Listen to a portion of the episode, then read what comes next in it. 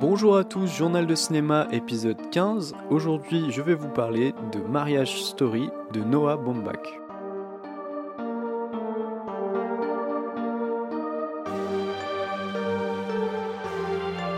Mariage Story, c'est donc le nouveau film de Noah Baumbach, sorti le 6 décembre sur Netflix. C'est la deuxième grosse sortie Netflix de la fin d'année après The Irishman.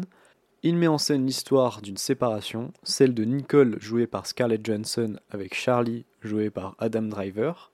Et je ne peux pas vraiment vous résumer plus le film parce que c'est vraiment uniquement de ça qu'on parle pendant 2h17, le film commençant au début de la rupture.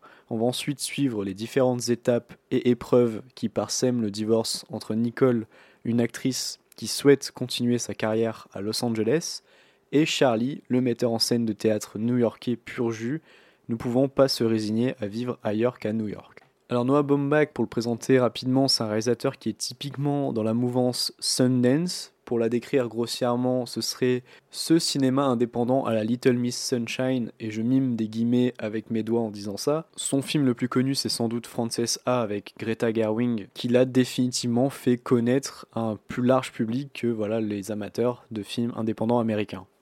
Et après The Irishman, c'est donc encore un film que vous allez pouvoir regarder sur Netflix. C'est la deuxième grosse sortie de la fin d'année qui était très attendue suite au retour de la critique après sa présentation au Festival de Venise.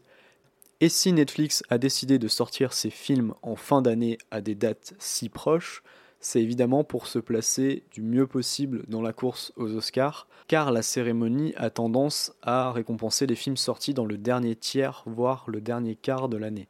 Passons maintenant au vif du sujet, et ce film il s'ouvre donc par une scène que j'ai trouvée magnifique, où chacun des deux personnages fait la liste des choses qu'ils aiment chez l'autre, illustrée par de nombreuses scènes de la vie quotidienne. C'est une manière très forte et intelligente de présenter les protagonistes, d'autant qu'elle s'inscrit parfaitement dans le récit et qu'elle se termine de façon assez abrupte. Façon que je ne vais pas vous dévoiler, mais dès ces premières minutes, on se sent tout de suite concerné par le sort de ce couple et par les enjeux de la rupture, sachant que ce couple a également un enfant appelé Henri, qui va évidemment être le vecteur de pas mal des événements du film, sa garde étant au cœur de la séparation. Et si cette scène donne vraiment le ton, j'ai trouvé que de façon générale, la mise en scène était très convaincante. On a toujours ces petits tics de réalisation euh, ciné-indé américain, et cette identité visuelle se ressent aussi dans la photo, mais Bombach, il arrive quand même à apporter un cachet visuel intéressant au film, et il y a plusieurs passages que j'ai trouvé assez remarquables en termes de réalisation, de composition des plans. Et quand on pense au divorce au cinéma, on pense souvent à Kramer contre Kramer, film avec Dustin Hoffman et Meryl Streep, qui est tout le temps cité ou presque quand on parle de ce genre de lutte de couple. De plus, dans les deux films, la garde de l'enfant est cruciale et centrale, donc il y a beaucoup de similitudes entre les deux, on va pas se le cacher on assiste un peu à une réactualisation de l'histoire de Kramer contre Kramer avec des problématiques plus contemporaines. Par exemple, dans mon souvenir de Kramer contre Kramer, le personnage de Mary Streep était presque antipathique et on se rangeait plutôt du côté du père, alors que là, je crois que le propos est relativement équilibré entre les deux parties, même si je pense qu'il y a quand même un petit parti pris dont je parlerai en partie spoiler. Mais ce que j'ai aimé ici, c'est qu'on est vraiment dans l'après-relation il n'y a pas de flashback sur la relation passée, on ne revient pas en arrière. Donc chaque chose qui est reprochée à l'un et à l'autre ne se retrouve pas dans le présent. C'est un peu la parole d'un personnage contre celle de l'autre. Et le film s'attache vraiment à la psychologie des personnages et aux différentes étapes et émotions vécues dans la séparation et pas dans la relation puis dans la séparation. Et je crois que la grande réussite du film, c'est d'avoir des personnages qui sont très cohérents et très bien écrits, et je trouve que leur développement pendant ces deux heures, il se fait vraiment de manière très intéressante. Je rentrerai plus en détail sur la relation entre les deux personnages dans la partie spoiler parce qu'il y a certains points du scénario que je vais devoir aborder. Et en parlant des personnages, je pense qu'il est important maintenant de parler de l'interprétation des acteurs et notamment des deux rôles principaux que j'ai trouvé bluffants. Je pense qu'Adam Driver a un léger avantage dans le sens où le script lui donne plus de scènes marquantes mais Scarlett Johansson également joue très bien et il y a pas mal de scènes où vraiment elle a tout le loisir de montrer son talent d'actrice. Dans tous les cas, les deux arrivent vraiment à donner vie à ce couple qui se déchire. Il y a notamment une scène de dispute assez mémorable vers le milieu du film qui m'a fait penser presque à une scène qui aurait pu être dans Faces de John Cassavetes, Le casting comprend également une ribambelle de second rôle, et notamment du côté des avocats, où on retrouve Ray Liotta, Laura Dern ou encore Alan Alda. Et justement, ces rôles d'avocats sont hyper importants dans l'histoire, puisqu'ils sont là pour montrer l'absurdité du divorce à l'américaine, que ce soit en termes de fonctionnement ou de coûts financiers. Alors qu'au début du film, le couple semble vouloir se séparer vraiment sans heurts, le film semble nous dire qu'aux États-Unis, c'est pas vraiment une possibilité. Et dernier point important avant de passer en rubrique spoiler, malgré l'aspect tragique de cette illustration de la rupture, il y a vraiment pas mal d'humour dans le film. Alors c'est pas un humour hilarant, etc. C'est pas des scènes euh, de, de, comiques absurdes, mais il y a pas mal de points d'humour dans le film qui lui permettent de pas basculer dans le mélo un peu austère. Et c'est pas non plus un humour qui tombe comme un cheveu sur la soupe, mais quelque chose d'assez subtilement dilué au cours du film. Et dosé de cette manière dans un tel film, je trouve que c'est vraiment c'est très bienvenu et très bien amené et ça permet justement d'apporter je pense du réalisme au film où parfois bah, il y a des situations un peu euh, cocasses qui peuvent arriver même dans des événements assez dramatiques. Et je vous propose maintenant de passer en partie spoiler. Pour passer directement à la conclusion, rendez-vous à 10 minutes 50.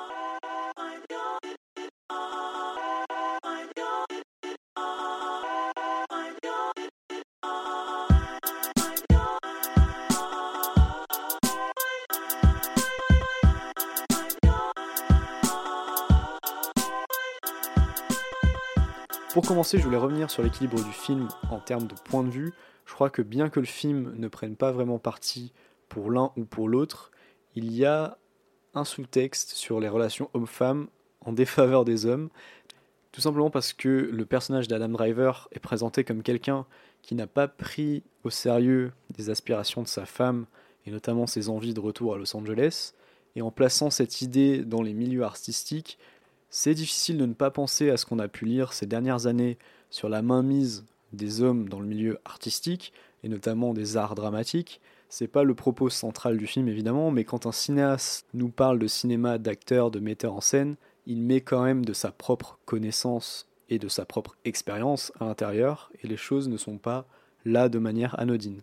Et ce qui m'a peut-être le plus plu dans ce film, c'est le propos plus profond, on va dire, sur l'amour qu'il exprime, tout simplement parce qu'on a beau voir une séparation dans ce film, je pense qu'on voit également une histoire d'amour, tout simplement.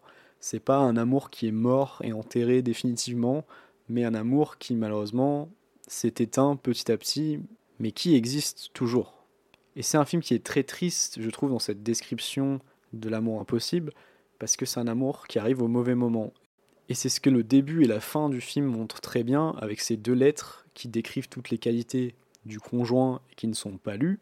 Lorsqu'à la fin, on a cette belle scène où Adam Driver lit la lettre que Nicole n'a pas voulu lire au début du film dans la salle de médiation conjugale et qu'il se rend compte de ce que pensait vraiment le personnage de Nicole au moment de la rupture.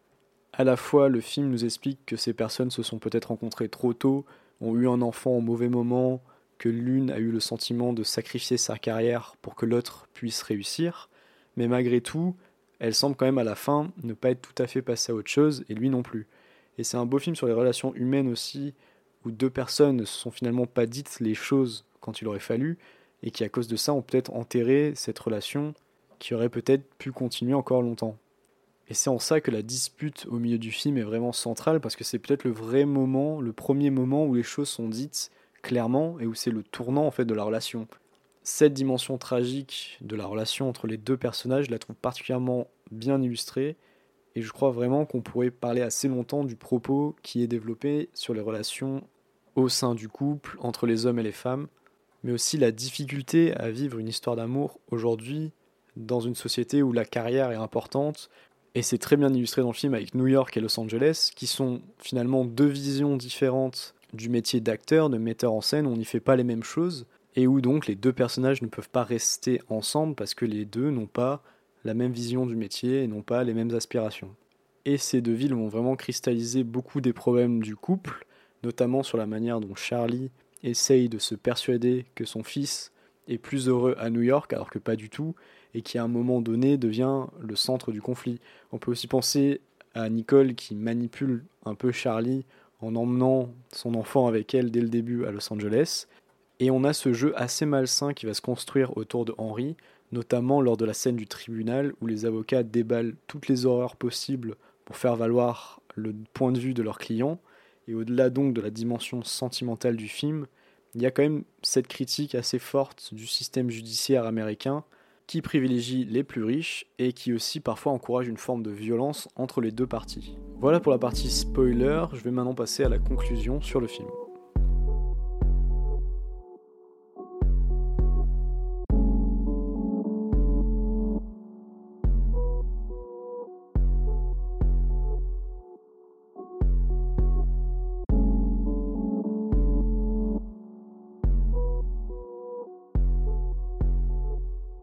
Alors, est-ce que je recommande Marriage Story de Noah Baumbach? Bien personnellement, je le recommande. C'est un des films américains qui m'a le plus marqué cette année. Je trouve que c'est un vrai beau film euh, d'amour, au-delà d'être un film de rupture. Et c'est un film qui est intéressant parce que c'est un constat assez amer de la difficulté en fait de trouver l'amour, d'avoir à la fois une carrière et une vie amoureuse au XXIe siècle. Et même si j'en ai pas parlé euh, au cours de cette critique et que je pense qu'il y a quand même un défaut dans ce film, c'est son rythme qui est peut-être un peu trop étiré. Il y a peut-être des scènes qui auraient mérité d'être plus courtes ou des moments qui auraient mérité d'être coupés. Ça aurait peut-être permis de faire un film un peu plus dense, un peu plus percutant dans son propos. Et bien que ça ne m'ait pas empêché d'apprécier le film, je pense que le film est peut-être un poil trop long. Cependant, le film dit beaucoup de choses intéressantes sur les rapports humains, sur les rapports de couple. Et également, un des grands thèmes du film, c'est la communication et l'impossibilité de communiquer avec des êtres chers. Servi de plus par des acteurs qui font vraiment un travail exceptionnel. Je pense qu'Adam Driver et Scarlett Johansson auront leur nomination aux Oscars dans leurs rôles respectifs. Je pense notamment à une scène de chant avec Adam Driver qui vraiment fait penser à une scène euh, taillée pour les Oscars. Dans tous les cas, si vous avez Netflix, ce serait vraiment bête de se priver de ce très beau film. D'ailleurs, à noter que Nanni Moretti l'a classé dans son top 10 des meilleurs films de la décennie dans les cahiers du cinéma. Et donc Nanni Moretti pourra peut-être mieux vous convaincre que moi que c'est un film à voir. Et l'argument ultime, c'est qu'il dure une heure et quart de moins que The Irishman. Et c'est tout pour ce journal de cinéma numéro 15. Vous pouvez bien sûr me suivre sur Twitter, Journal de Cinéma, pour suivre toute l'actualité du podcast. Vous pouvez également me suivre sur votre plateforme d'écoute favorite, Spotify, Deezer, Podcast Addict, Apple Podcast. Moi je vous retrouve pour le prochain épisode. Bye